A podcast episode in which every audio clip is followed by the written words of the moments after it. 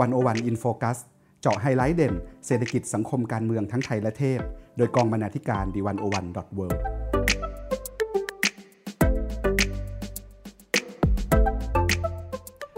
สวัสดีครับท่านผู้ฟัง ขอต้อนรับทุกท่านเข้าสู่รายการ One-O-One In Focus EP ที่ 48 กับผมวิโรจน์ สุขพิศาล และคุณนรัจยา ปัญจพัฒกุลวันนี้เราจะชวนคุณผู้ฟังมาสำรวจการสร้างรัฐสวัสดิการในโลกตะวันตก สู่การสร้างรัฐสวัสดิการของไทยกันนะครับ คุณผู้ฟังครับหนึ่งในแนวคิดที่สังคมไทยวาดฝันไว้ก็คือ การสร้างสังคมไทยให้เป็นรัฐสวัสดิการ ให้เป็นสังคมที่มีสวัสดิการที่ดี มีการกระจายสวัสดิการให้กับประชาชนอย่างมีประสิทธิภาพ แล้วเราก็มักจะยกตัวอย่างประเทศที่เป็นต้นแบบที่มีรัฐสวัสดิการที่ดีก็คือ ประเทศในแถบสแกนดิเนเวียกันนะครับ แต่คำถามที่น่าสนใจเรื่องหนึ่งก็คือ ประเทศที่ได้ชื่อว่าเป็นรัฐสวัสดิการที่ดีนั้น มีแบบเดียวจริงหรือ หรือว่ามันมีรัฐสวัสดิการแบบอื่น ๆ บ้างหรือไม่ รวมทั้งคำถามที่ว่าเราจะเรียนรู้อะไรจากประเทศรัฐสวัสดิการ แล้วก็ยังมีคำถามสำคัญอีกอย่างหนึ่งก็คือ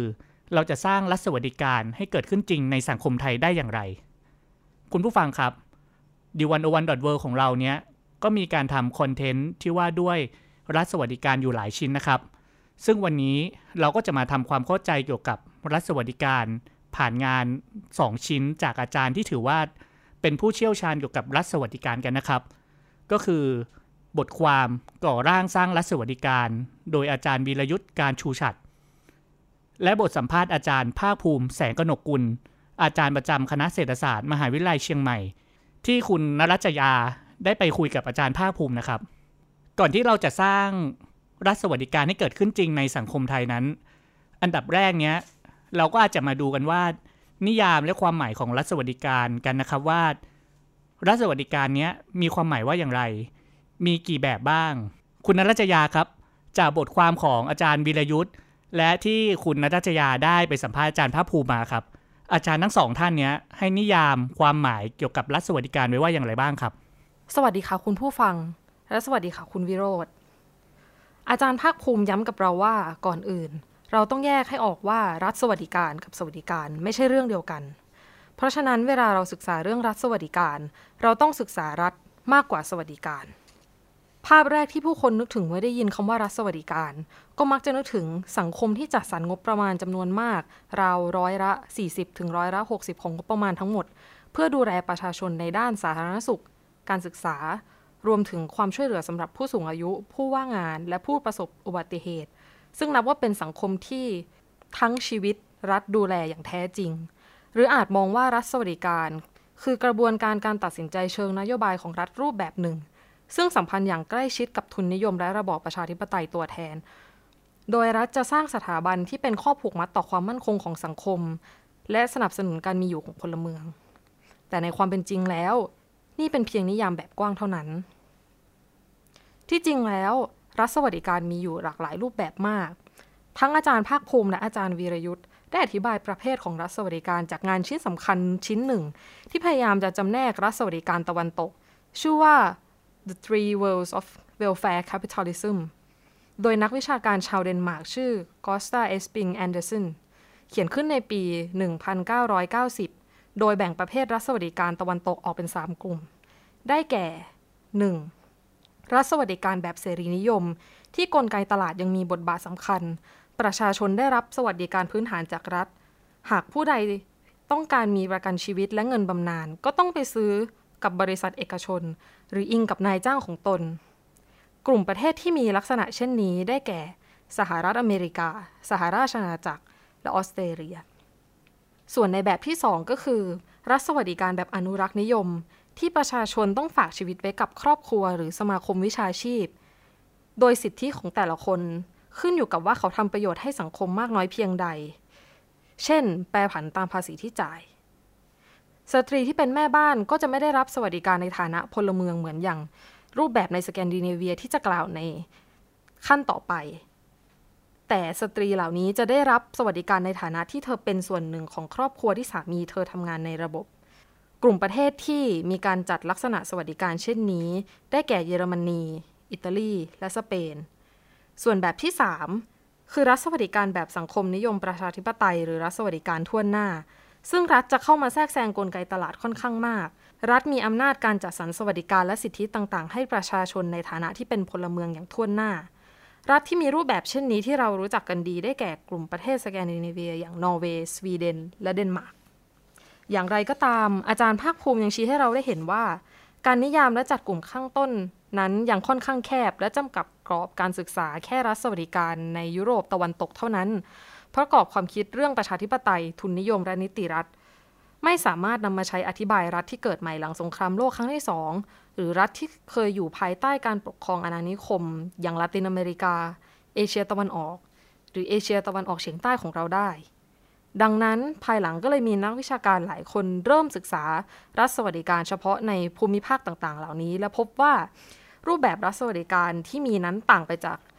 รัฐสวัสดิการแบบยุโรปตะวันตก หรือแม้กระทั่งรัฐสวัสดิการในยุโรปตะวันออก ก็ไม่เหมือนกับรัฐสวัสดิการในยุโรปตะวันตก คุณนรัชยาครับ แล้วรัฐสวัสดิการในโลกตะวันออกเนี้ยมันมีหน้าตาเป็นอย่างไรบ้างครับ จากที่คุยกับอาจารย์ภาคภูมินะคะ อาจารย์บอกกับเราว่า มีคนจัดประเภทรัฐสวัสดิการในโลกตะวันออกออกเป็นรัฐสวัสดิการประเภท productivist หมายความว่ารัฐสวัสดิการประเภทนี้ให้สวัสดิการกับประชาชน เพื่อกระตุ้นเศรษฐกิจ มุ่งตอบโจทย์การพัฒนาเศรษฐกิจเป็นหลัก และในบรรดารัฐสวัสดิการแบบ productivist นี้ ก็สามารถแบ่งกลุ่มย่อยได้อีก 3 กลุ่ม กลุ่มแรก เรียกว่ารัฐสวัสดิการแบบ facilitative รัฐสวัสดิการประเภทนี้จัดให้นโยบายสวัสดิการสังคมอยู่ภายใต้การควบคุมของนโยบายเศรษฐกิจ คือมีนโยบายสวัสดิการเพื่อหนุนเศรษฐกิจให้เติบโตเท่านั้น ใช้กลไกตลาดจัดสรรสวัสดิการและรัฐเองก็เข้ามาแทรกแซงน้อย กลุ่มที่ 2 เรียกว่ารัฐสวัสดิการแบบ universalist ซึ่งมีลักษณะเหมือนกับรัฐสวัสดิการแบบ facilitative ตรงที่ให้นโยบายสวัสดิการสังคมถูกกำกับโดยนโยบายเศรษฐกิจ แต่จุดที่ต่างกันคือ รัฐเลือกให้สวัสดิการแก่ประชาชนอย่างทั่วหน้า ส่วนกลุ่มที่ 3 คือรัฐสวัสดิการแบบ particularist รัฐสวัสดิการแบบนี้ก็ใช้นโยบายสวัสดิการสังคมเพื่อตอบโจทย์การพัฒนาเศรษฐกิจเช่นกัน แต่รัฐบาลจะเลือกว่าประชาชนกลุ่มไหนที่ควรจะได้รับสวัสดิการ ไม่ได้จัดสรรสวัสดิการให้กับทุกคนอย่างทั่วหน้า ครับตัวอย่างที่เรายกประเทศที่เป็นรัฐสวัสดิการนะครับ หลายประเทศก็เป็นประเทศที่สนับสนุนรูปแบบการปกครองแบบประชาธิปไตยนะครับ แต่มีประเด็นหนึ่งที่น่าสนใจอะครับว่ารัฐสวัสดิการเนี้ยมันจำเป็นจะต้องเป็นรัฐที่เป็นประชาธิปไตยเสมอไปหรือไม่ครับ คุณนรัชยา อาจารย์ภาคภูมิบอกว่ารัฐสวัสดิการไม่จำเป็นรัฐประชาธิปไตยเสมอไป เพราะว่าเราจะเห็นว่ามีการแบ่งรัฐสวัสดิการออกมาอีกประเภทหนึ่ง คือรัฐสวัสดิการแบบอำนาจนิยม หรือ authoritarian welfare state ถ้าไปดูประเทศเผด็จการอย่างปากีสถานหรืออียิปต์จะพบว่านโยบายสวัสดิการสังคมไม่ได้ลดลงอย่างที่หลายคนเข้าใจ แต่ที่จริงแล้วรัฐเผด็จการเหล่านี้ก็ให้สวัสดิการแก่ประชาชนเช่นกัน เพียงแค่ไม่ให้สิทธิเสรีภาพทางการเมือง พูดง่ายๆก็คือ ให้ปากท้องอิ่ม ประชาชนจะได้สนับสนุนเผด็จการและไม่ลุกฮือต่อต้าน คุณผู้ฟังครับ จากความเข้าใจของคนทั่วไปที่มักจะมองเงื่อนไขในการสร้างรัฐสวัสดิการที่ดีนั้น ก็คือ การมีสวัสดิการที่ดี มีการเก็บภาษีแพง มีค่าแรงสูง จากเงื่อนไข 3 ข้อนี้ ถ้าหากเรามองจากประสบการณ์ของประเทศตะวันตกแล้ว มันเพียงพอในการสร้างรัฐสวัสดิการไหมครับ คุณนรัชยา สำหรับในประเด็นนี้นะคะ อาจารย์วีรยุทธ์ชี้ให้เราเห็นว่า สมการสวัสดิการดี เก็บภาษีแพง มีค่าแรงสูง ไม่ใช่สูตรสำเร็จในการสร้างรัฐสวัสดิการ ต่อให้รัฐรัฐหนึ่งจะมีองค์ประกอบ 3 องค์ประกอบนี้ครบ แต่ก็ไม่สามารถสร้างรัฐสวัสดิการตามแบบตะวันตกได้ เพราะยังมีกลไกอีกหลายอย่างซ่อนตัวอยู่อย่างบทบาทของชนชั้นกลาง และประสิทธิภาพของรัฐในการจัดสรรสวัสดิการ การที่ชนชั้นกลางเลือกพันธมิตรว่าจะเป็นพันธมิตรกับใครนั้น นับว่าเป็นปัจจัยสำคัญในการกำหนดเส้นทาง ในการสร้างรัฐสวัสดิการของประเทศตะวันตก หากชนชั้นกลางจับมือกับแรงงานและเกษตรกรเมื่อใด ระบบสวัสดิการในสังคมนั้น มักจะมีลักษณะครอบคลุมทั่วหน้าอย่างที่เกิดในสแกนดิเนเวีย อย่างไรก็ตาม ชนชั้นกลางจะอยู่ข้างคนรวยหรือคนจนนั้น รูปแบบการเมืองเป็นสิ่งสำคัญ อาจารย์วีรยุทธ์ย้ำนะคะว่า ในกรณีนี้ต้องหมายถึงกรณีที่มีรูปแบบการเมืองภายใต้การปกครองระบอบประชาธิปไตย ในประเทศที่ระบบการเมืองเป็นระบบสองพักใหญ่หรือ two party system นั้น ความขัดแย้งระหว่างนายทุนกับแรงงาน มักเป็นปมเงื่อนใหญ่ของสังคมทำให้พักใหญ่พักหนึ่ง มักเลือกข้างทุนหรือพักอนุรักษ์นิยม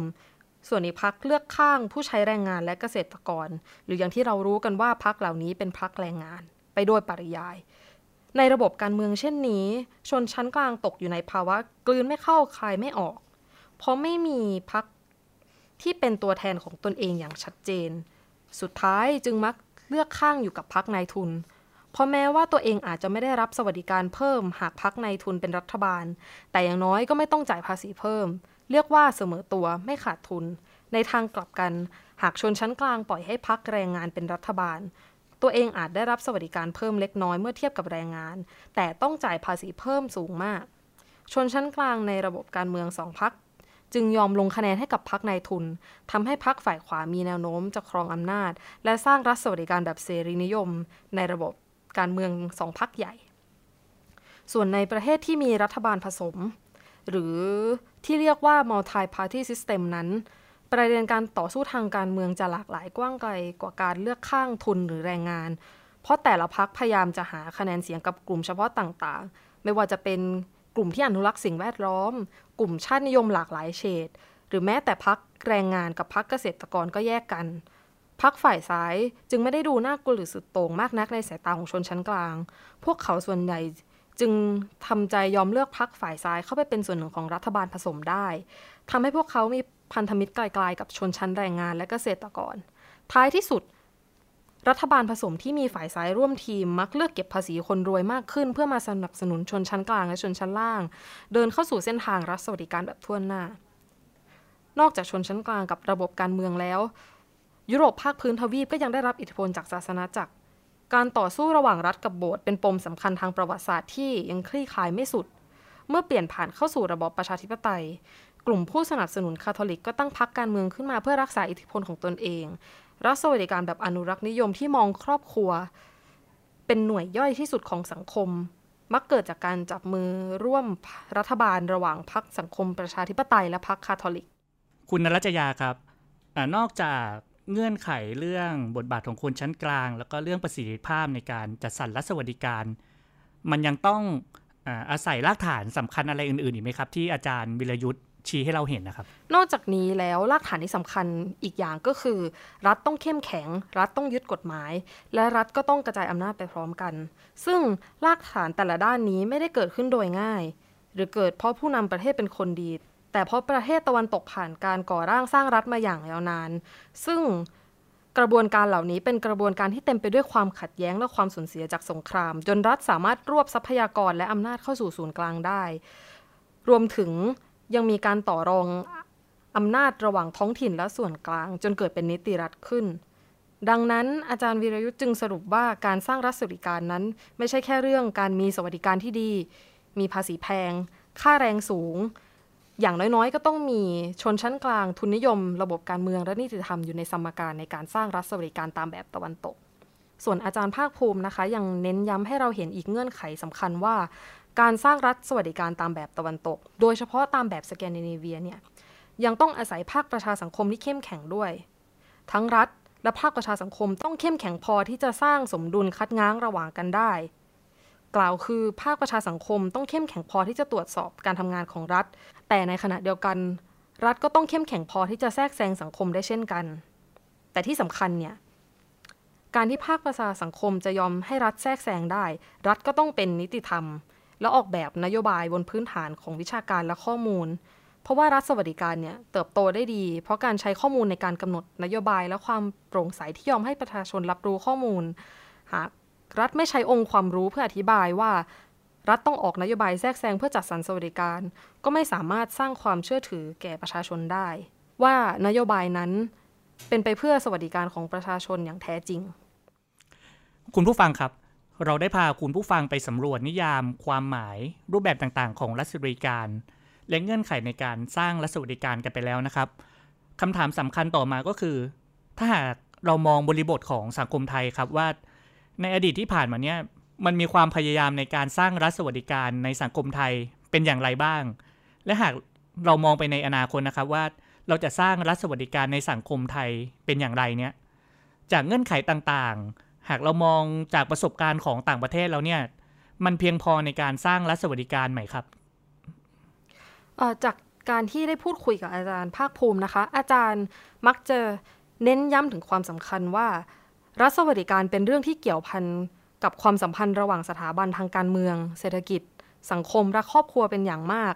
เพราะฉะนั้นหากเราจะเรียนแบบรัฐสวัสดิการแบบตะวันตกหรือแบบสแกนดิเนเวียเนี่ยเราก็ต้องมีเงื่อนไขต่างๆ ในเชิงสถาบันเหมือนกับเขา ซึ่งในการเปลี่ยนรูปแบบรัฐสวัสดิการในไทยนั้นต้องทำความเข้าใจก่อนเลยว่า ต้องใช้เวลานานในการเปลี่ยนแปลงอย่างแน่นอน อย่างในยุโรปที่เราชื่นชม แล้วก็ทวินหานั้น ก็ต้องใช้เวลากว่าร้อยปีกว่าจะมีรัฐสวัสดิการ หรืออย่างในเอเชียตะวันออกก็ต้องใช้เวลาถึง 40-50 ปี และแน่นอนว่าทุกคนไม่จำเป็นต้องอยากได้รัฐสวัสดิการรูปแบบเดียวกัน บางคนอาจจะอยากได้แบบหนึ่ง บางคนก็อาจจะอยากได้อีกอย่างหนึ่งก็ต้องค่อยๆใช้เวลาสร้างฉันทามติร่วมกันในสังคม ที่สำคัญยังมีอีกปัจจัยหนึ่งที่ทำให้ไทยเป็นรัฐสวัสดิการแบบสแกนดิเนเวียไม่ได้ ก็คือวัฒนธรรมระบบอุปถัมภ์ที่ฝังรากลึกในไทย เพราะระบบอุปถัมภ์นั้นแปลให้การจัดสรรสวัสดิการกลายเป็นเรื่องความสัมพันธ์ส่วนตัว หรือผลประโยชน์ตอบแทนทางการเมือง